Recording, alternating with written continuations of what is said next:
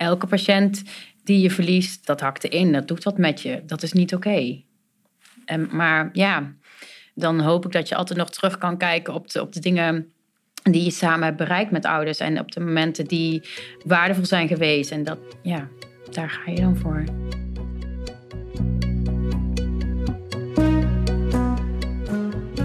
Je luistert naar Vitale Functies, een podcast van Pensioenfonds Zorg en Welzijn.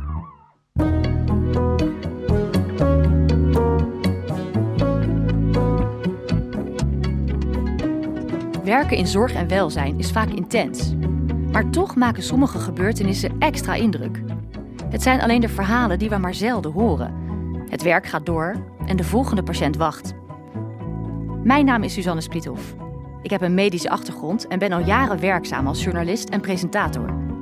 Ik kijk terug op deze indrukwekkende momenten samen met de zorgverleners, die vertellen over de ervaring die zij nooit zullen vergeten.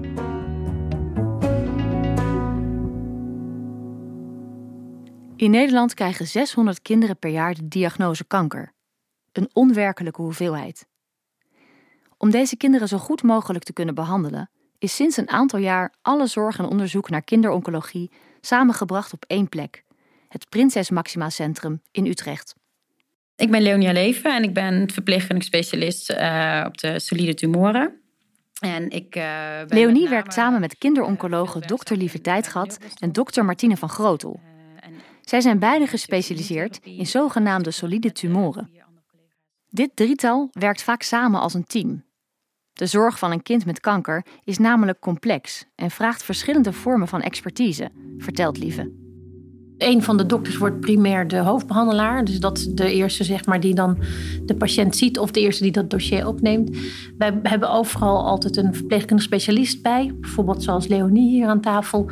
En dat zijn bij ons degenen die zo de rode draad zeg maar, door de hele behandeling zijn. Daarnaast, um, bij nieuwe diagnoses komt ook altijd het psychosociaal team uh, om de hoek kijken. De maatschappelijk werkster maakt kennis, de pedagogisch medewerkers leren de ouders en het kind kennen. En dat is zeg maar het core team waarmee we starten. Behalve het kernteam zijn er ook nog veel andere experts van het Prinses Maxima Centrum betrokken bij de behandeling. Denk bijvoorbeeld aan chirurgen, orthopeden, fysiotherapeuten, radiologen en nucleair geneeskundigen. De verpleegkundige specialist kun je zien als een spin in het web bij de behandeling. De scans, de gesprekken met de artsen, de planning, de begeleiding. Zij zijn overal bij betrokken en hebben veel contact met de ouders van het kind. Ik heb het gevoel dat mensen ons laagdrempeliger kunnen aanspreken. En dat is echt wel een voordeel, want je kunt dan, mocht het bezoek weer de week daarna komen met de hoofdbehandelaar en met de ouders, dan kun je de hoofdbehandelaar al zachtjes instrueren van goh, ze zitten op dat, op dat spoor of ze hebben daar vragen over, kun je daarover nadenken, zodat je dat al kan meenemen in het gesprek. En dat is denk ik het leuke ook van de samenwerking, dat je samen voor een gezin zorgt, dat je ja, zorg op kan geven. Een kind dat kanker krijgt, dat is in veel opzichten ingrijpend. Voor het kind zelf uiteraard, maar het heeft ook effect op de rest van het gezin. Want de gemiddelde behandelingsduur is ongeveer twee jaar. En dat zet het leven van het hele gezin totaal op zijn kop.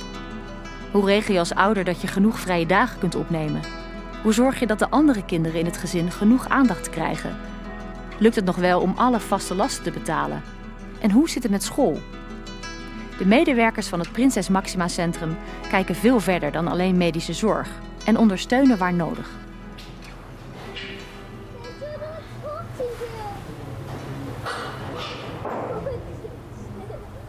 Voor veel gezinnen wordt het ziekenhuis een tweede thuis. Er is een gymzaal, skelters om door de gangen te chasen, er worden koekjes gebakken, er wordt geknutseld. En als een kind langer moet blijven in het ziekenhuis, dan is er voor de familie een kamer beschikbaar die direct verbonden is met die van het kind. En vaste bezoektijden gelden niet voor ouders. Een kind hoeft dus nooit alleen te zijn.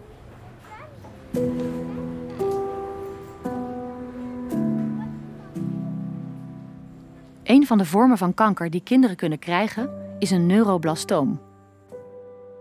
Een neuroblastoom is een tumor die uitgaat van zenuwcelletjes, maar niet in je hoofd. Dus die zit dan in je buik of overal in je borstholte kan die voorkomen. Het is een tumor die eigenlijk alleen bij kinderen voorkomt. De helft van de gevallen komt die als agressieve ziekte voor. Dus de helft van de gevallen is hoog, hoog risico. Het is een zeldzame aandoening. Ongeveer 18 kinderen per jaar krijgen het. Het is erg pijnlijk en de overlevingskans is niet groot. Ja, dat is slecht. We zitten tussen de 30 en 40 procent. Um, echte overleving. En dat is wel met behandeling van ongeveer twee jaar. Met een hoogdoos chemotherapie, met stamcellen teruggeven, operatie, bestraling. Dus het is echt intensief. Een zware behandeling voor de kinderen, maar ook voor de ouders. Als mensen horen wat het is, gaan ze googlen en dan vinden ze meteen al dit soort getallen. Dus die zijn doodsbang dat hun kind het niet gaat overleven. Dus je moet het in stukjes hakken en, en behapbaar maken. Want als je gaat zeggen, ja, het is twee jaar en dit is wat we gaan doen, dan dat is niet te overzien. Dus ik probeer altijd in stukjes te zeggen, dit is, dit is de volgende stap, dit is de volgende stap, dit is de volgende stap. En dan naar de evaluatiemomenten toe leven en samen die, die stappen doen. En ik probeer eigenlijk de mensen toch ook hoop te geven. Want we weten niet van tevoren hoe het gaat lopen. En eerlijkheidsgebied ook als we echt denken dat het niet goed gaat. Dus als we zien met de evaluatie na twee kuren of na vier kuren dat we echt denken, nou dit gaat de verkeerde kant op, dan moeten we het ook zeggen. Dan moeten we aan de bel trekken en kijken of er nog een plan B of C te maken valt. Maar dat is natuurlijk altijd wel een slecht verhaal. Dan heb je, kom je in de, in de kleine lettertjes en dat is altijd wel moeilijk. Een neuroblastoom is helaas in veel gevallen een moeilijk te behandelen ziekte. Toch is er de laatste jaren iets veranderd dat hoop geeft: immunotherapie. Uit studies blijkt dat deze behandeling effectief kan zijn in combinatie met andere therapieën, zoals chemotherapie. Ik ben uh, Martien van Grotel. Ik ben een van de kinderoncologen in de solide tumoren. Chemotherapie is therapie die goed helpt voor tumoren, maar is eigenlijk heel dom en, en pakt alle sneldelende cellen van het lichaam aan. Daarmee eh, pakken we de tumor aan, maar ook heb je veel bijwerkingen omdat kinderen um, van de overige cellen die afgebroken worden veel bijwerking kunnen hebben. Immuuntherapie is vaak meer targetgericht op eh, die tumorcel die het aanpakt of op de omgeving waar die tumorcel in groeit. Um, en probeer je uh, de cel op een andere manier te doden of lam te leggen of het microklimaat om die cel heen lam te leggen, waardoor dat die cel alsnog doodgaat. En je hoopt daarmee dat meer specifiek te kunnen zijn en dat de tumor dus op een andere manier aangevallen wordt. Het is een veelbelovende behandeling. Alleen, niet ieder kind komt in aanmerking voor immunotherapie. Dat heeft te maken met de manier waarop het lichaam reageert op andere therapieën. Mocht een behandeling kans van slagen hebben, dan was er lange tijd nog een ander obstakel. Behandeling kon alleen ver weg, in de Verenigde Staten, plaatsvinden. Voor ouders betekent dat huisvesting zoeken. Dat betekent een stichting oprichten om geld bij elkaar te verzamelen. Dat betekent scholing zoeken van uh, waar gaan de kinderen, andere kinderen dan naar school. Nou ja, noem het maar op. Tot het inrichten van je huis daar. En wat doe je met alles uh, hier in Nederland? Zes, zeven, acht, negen maanden lang wij vonden het niet meer ethisch om die mensen steeds dit aan te doen met al die stress en ellende. En we hebben natuurlijk ook een aantal kindjes waarbij na drie kuren de scans gedaan werden en dan zagen dat het niet goed was. En dan zit je daar in the middle of nowhere zonder bekenden, zonder vrienden, aan de andere kant van de wereld, ja, met de stress, wat nu? Dus, dus wij, nou, we wilden dat gewoon echt zelf doen. In 2016 zijn we met een team, waar onder andere ook Lieve en Leonie in zaten, zijn we met een team naar Philadelphia gegaan. En daar hebben we eigenlijk uh, ons een week lang ondergedompeld in hoe dat in uh, het Children's Hospital in Philadelphia um, de immunotherapie voor neuroblastoom gegeven werd. Daar zaten een paar toonaangevende spelers in het veld, zeg maar, die dat al een lange tijd uh, daar goed georganiseerd aan de kinderen gaven. En waar ook onze kinderen naartoe gingen om al daar immunotherapie te krijgen. Um, voor uh, neuroblastoom. En ja, in die week wat we daar gedaan hebben, is uh, veel gesproken met de artsen die daar de immunotherapie gaven, de protocollen bekeken, verpleegkundige specialisten gesproken, um, de locaties bezocht waar het gegeven werd, de apothekers gesproken, de manier gezien van hoe dat ze de infusies deden, wat de bijwerkingen waren aan het kind zelf, hoe dat ze reageren op medicijnen die je geeft om die bijwerkingen weer tegen te gaan zonder dat dat de werking van de immuuntherapie tegengaat. Het was een hele intensieve week, denk ik. Ja, die reis naar Amerika, dat was wel een avontuur apart. En het begon al op het vliegveld van Philadelphia, waar uh, we opgewacht werden, wat we niet wisten, door een van mijn patiënten die daar op dat moment voor immuuntherapie was. Die op het vliegveld stond met een groot spandoek van welkom dokters, wat fijn dat jullie er zijn. Ze vonden het maar oh zo fijn dat wij gingen proberen om dit naar Nederland te halen. Dus dat was een warm bad waar we in terecht kwamen. En heel bijzonder om mee te maken.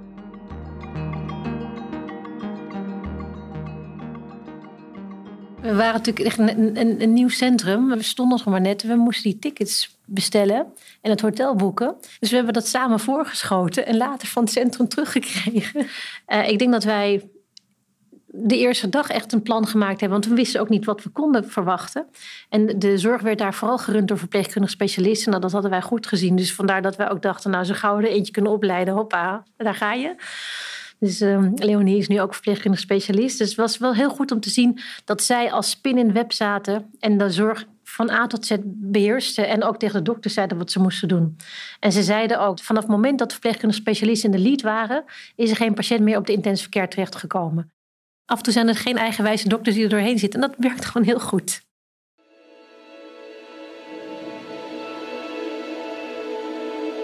Maar ja, en dan? Hoe breng je zo'n complexe behandeling naar Nederland? Het is niet een apparaat dat je bestelt en waarvan je alleen maar de stekker in de stopcontact hoeft te steken. Alles moet worden uitgedacht, van protocollen tot het onderwijsmateriaal voor medewerkers. Om alles soepel te laten verlopen is er intern ook nog eens heel veel afstemming nodig. Het team beslist om met de immunotherapie te starten op de intensive care. Daar is namelijk voor elk kind een verpleegkundige en dat maakt het makkelijker om de aanpak vanuit Amerika over te nemen, waar ook altijd de verpleegkundig specialist in de lead is. Wanneer al het denkwerk, overleg en trainen erop zitten, is het tijd voor het echte werk. Het team is klaar voor de eerste patiënt. Ik denk dat in het helemaal in het begin dat ik inderdaad een paar nachten hier geslapen heb. Gewoon om direct beschikbaar te kunnen zijn, zeg maar, als dat er iets zich voor zou doen. Omdat je niet wil zeg maar, dat er iets gaat gebeuren. We hebben een tijd lang hebben wij een schema gemaakt waarin wij als oncologen achterwacht hadden. Dus als er vragen waren, dat er altijd een van ons bereikbaar was, dag en nacht, een week lang geloof ik, week op, week af, om gewoon hier de zorg voor te leveren. Omdat het zo anders was dan de gewone chemozorg en het gewoon goed moest gaan. Er is veel gebeld met elkaar, maar er was altijd een zekerheid van, nou, het komt wel goed, ook al waar we tegenaan lopen, het komt wel goed. Want de artsen zijn bereikbaar en dat ehm, uh, altijd heel fijn om te schakelen. En uh, dat merkte ik ook zeg maar, onder de verpleegkundigen. Zij voerden zeg maar, de, de zorg uit voor het daadwerkelijk kind. Zij stonden aan bed. Zij koppelden weer dingen terug. ik liep dan samen met, met altijd met een van jullie gewoon ook visite. dus er was altijd zo'n kort lijntje. En er was altijd gewoon een gevoel van vertrouwen. Ja, als wij iets niet snappen, we kunnen meteen met onze vraag terugschakelen naar en kijken wat we kunnen doen.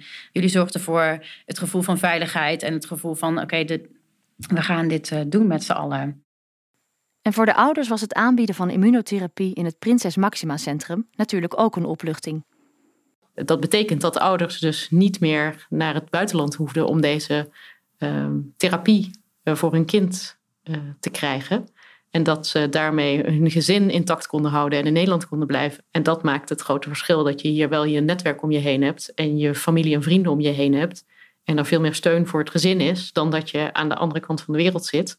Um, opa's en oma's ver weg zijn, familie en vrienden ver weg zijn. Dat is anders dan dat je een arm om iemand heen kan slaan. Dus uh, ik was wel zeer gelukkig dat we dat naar Nederland konden halen.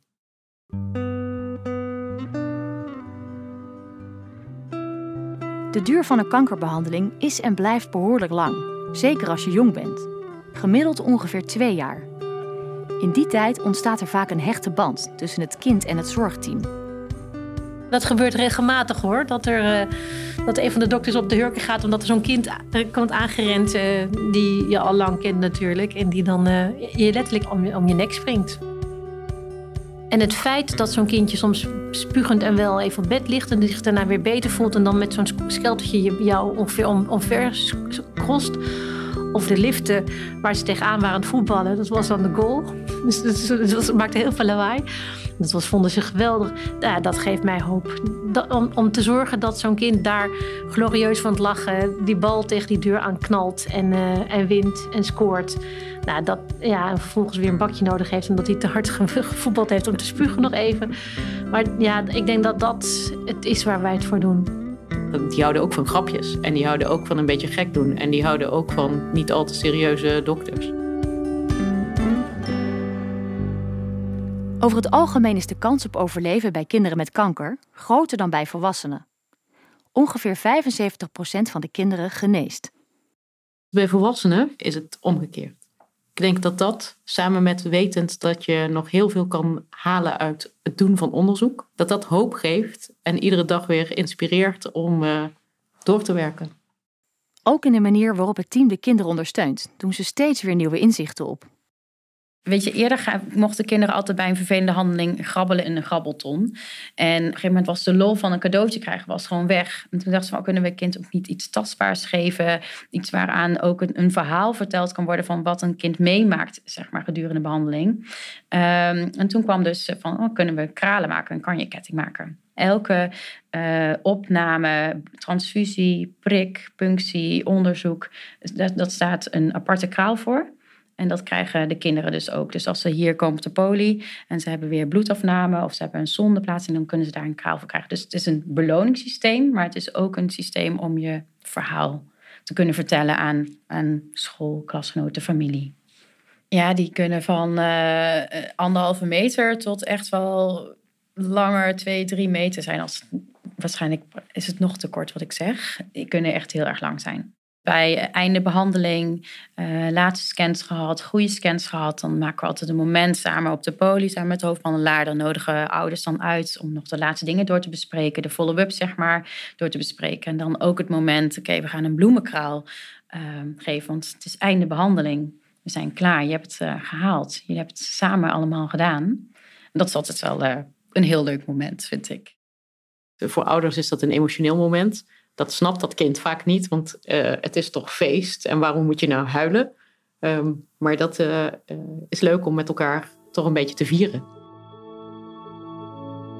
Nou, je krijgt aan de kraan een mooi doosje, maar dat is ook een, bel. Kunnen, de kinderen kunnen de bel luiden als ze dat leuk vinden. Nou, sommige kinderen vinden dat geweldig, andere kinderen hoeven dat niet. Zo'n verrijdbare, zo'n hele zware bel. Dus als ze dat willen, dan doen wij de bel. Dit geeft je iets tastbaars om als je niet meer kan zien dat je ziek bent, je verhaal te kunnen vertellen wat je meegemaakt hebt. Aan de buitenwereld, die dat niet zomaar aan je kan zien. En ik denk dat dat een hele sterke kracht van die bloemenkraal is. Uh, en dat het nog iets geeft om aan terug te denken.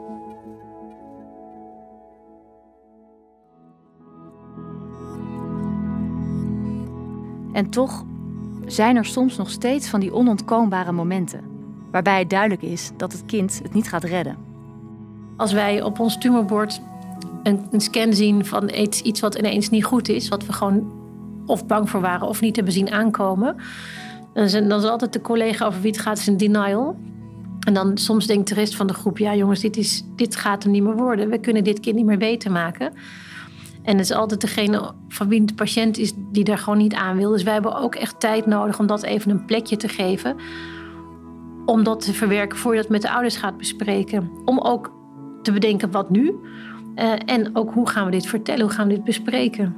Dus wij moeten soms onze collega's ook even de tijd geven om even adem te halen. En wat wij ook wel eens doen, dat we bij elkaar langslopen aan het eind van de dag. En dan gaan we godveren tegen elkaar. En dan en moeten we even elkaar, weet je, dan weten we het is weer zo'n dag. Dat, dat moeten we elkaar even de ruimte geven. Maar hoe brengen Lieve en Leonie dat slechte nieuws aan de ouders? Ik ben zelf van het neerleggen van de boodschap. Ik hou er niet van om een heel lang verhaal te houden en dat mensen zelf moeten gaan raden waar gaat dit heen. Dus ik begin meestal met ik heb heel slecht nieuws. En dan, dan barst de bom. En vaak hoef ik ook, stop ik dan ook met praten, want je ziet ook dat de bom barst. Nou, we hebben één keer meegemaakt dat er een moeder met het kind op schoot zat. En dat die moeder soort van lam, letterlijk lam geslagen was. En dat kind gleed van haar schoot af. Dus op dat moment dan ga je meteen strak van oké, dan is het allerbelangrijkste nu het kind ehm, op te vangen. En uh, Lieve kan dan bij moeder blijven. Dus dat was dus voor mij op dat moment uh, doel één. Kind uit de kamer en ehm, kijken wanneer moeder weer gekalmeerd is, dat we dan weer terugkomen. Openheid en eerlijkheid is het beste. Um, en ik vertel het en dan laat ik een stilte vallen. En dan komen er heel veel emoties. En nou, dan komen heel veel vragen die komen uit de paniek en de angst. Want je kan er wel op ingaan, maar dat, dat zijn eigenlijk allemaal vragen waarom, waarom, waarom. En vaak heb je gewoon, moet je het echt even laten landen. En als dat rust komt en dan echt inhoudelijk kan praten. En dan zie je vaak heel vaak de boodschap weer binnenkomen en dan weer de paniek. En dat is zeg maar wat een verpleegkundig specialist eventueel dan uh, kan aandragen. Zodat je dan weer samen het gesprek weer die kant op leidt. Dus ja, je vult elkaar aan of je hoort aan of je vult elkaar aan met van oké, dan kan um, vaak de arts zich op de ouders richten. En dan kunnen wij eventueel voor de kinderen wat betekenen. Je hebt gewoon vooral ook echt veel tijd nodig om dit te doen. Het zijn ingewikkelde situaties voor de kinderen, maar vooral ook voor de ouders. Vaak is het te pijnlijk om de werkelijkheid onder ogen te zien. Het team heeft dan een bijzondere en belangrijke rol. Zoals bij het zevenjarige jongetje dat Martine een aantal jaar geleden verzorgde. Hij had een neuroblastoom en was niet meer te genezen. dat had die moeder, die wilde dat ook niet tegen hem vertellen, zeg maar. Maar hij wist dat zelf eigenlijk wel. Want hij merkte dat hij steeds minder kon en zo. En toen was hij heel erg bang. En toen werd ik, uh, moest ik op audiëntie komen, zeg maar, daar op de kamer. Want hij was zo bang en ik kon maar niet slapen. En uh, toen is inderdaad moeder in een hoekje gaan zitten, wat hij niet kon zien, zeg maar. En uh, ben ik naast hem gaan zitten. En toen uh, zei ik, ja, maar vertel nou eens, waarom ben je nou zo bang? Hij zegt hij, als ik nou straks naar de sterren ga, hoe weet mama dan waar ik ben? Oké. Nou, dan kan je misschien aan zo'n sterretje, er zit zo'n koordje aan, dan trek je eraan en dan gaat die extra hard branden, weet mama dat je daar bent. Oh ja. Ja, zegt hij, oké. En wat eet ik dan? Nou ja, alleen maar dingen die je lekker vindt. Oké, dat is ook goed. Waar slaap ik dan? Nou, dan pak je een wolk en dan neem je een kleiner wolkje, maak je een kussen van en een groter wolkje maak je deken van, is lekker warm, lekker zacht. Is ook goed. Ja, zegt hij. En die lag op een kamer en daar stond een houten kast en daar stond nog zo'n oude televisie in. En hij was verzot op Tom en Jerry. Hij zegt: Maar dokter, als ik bij de sterren ben, hoe kan ik dan Tom en Jerry kijken? Want die kast die blijft toch nooit in de lucht hangen? Oké. Nou ja, misschien een klein schijfje waar uh, een CD-ROM met Tom en Jerry's wat hij in een wolk kon duwen en wat hij dan in de lucht kon kijken. Dat was ook goed. Hij heeft geslapen als, uh, als een os daarna. En uh, een paar dagen later is hij overleden. Maar die was wel zijn angst kwijt. Ik had werkelijk geen idee wat ik tegen hem ging vertellen. Maar hier was hij bang voor. En daar kon hij niet met zijn moeder bespreken. Want die wilde niet met hem bespreken. En zijn vader die wilde niet bespreken dat hij doodging. het was uh, heel bijzonder.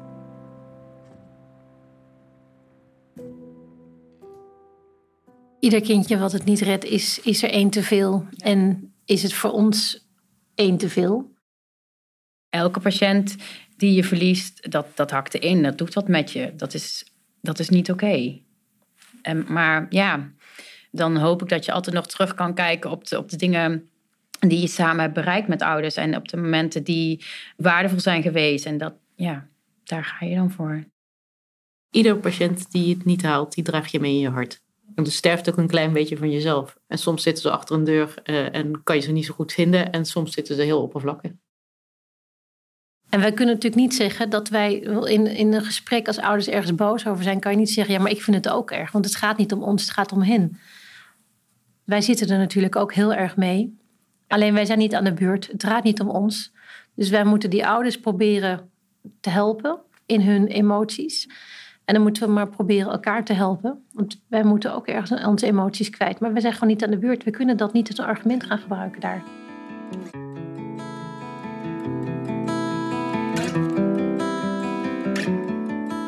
Met onder meer de introductie van de immunotherapie in Nederland is de afgelopen jaren veel vooruitgang geboekt. Iets dat voor Martine heel stimulerend is en veel hoop geeft voor de toekomst. Dat er nog heel veel mogelijkheden zijn. Ik denk dat er de komende 20, 25, misschien wel 50 jaar nog heel veel te winnen is in dit vakgebied. Waarbij je met onderwijs, met patiëntenzorg en met onderzoek nog een heleboel stappen kunt maken in een goede richting. En iets kunnen doen om het beter te maken, maar ook iets kunnen doen om het einde van het leven te begeleiden.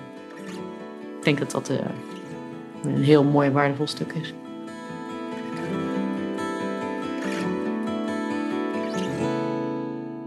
Wat is nu het geheim van een goed team? Waarom werken Leonie, Lieve en Martine zo goed samen? Veel respect voor elkaar en een enorme klik. En gewoon weten dat, dat er mensen zijn die je gewoon dag en nacht kan bellen. Of in het weekend ook of voor andere dingen. Uh, discreet. Ik denk dat dat, dat gewoon een, een persoonlijke klik is. En onvoorwaardelijkheid. Dat je weet dat je een andere mening mag hebben en dat het anders kan. En dat uh, je het niet altijd met elkaar eens hoeft te zijn. En als je moet helpen, dan krijgen ze hulp. En als je zelf hulp nodig hebt, dan krijg je ook hulp. Altijd, overal, wanneer ook nodig. Ja, dat is heel bijzonder. Dat schept een band, ja.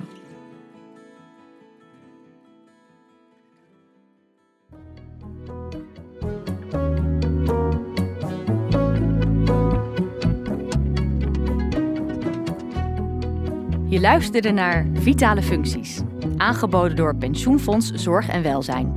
Mijn naam is Suzanne Spliethoff. Nieuwsgierig naar meer verhalen uit de zorg? Abonneer je dan op Vitale Functies in je favoriete podcast-app of ga naar pfzw.nl/podcast.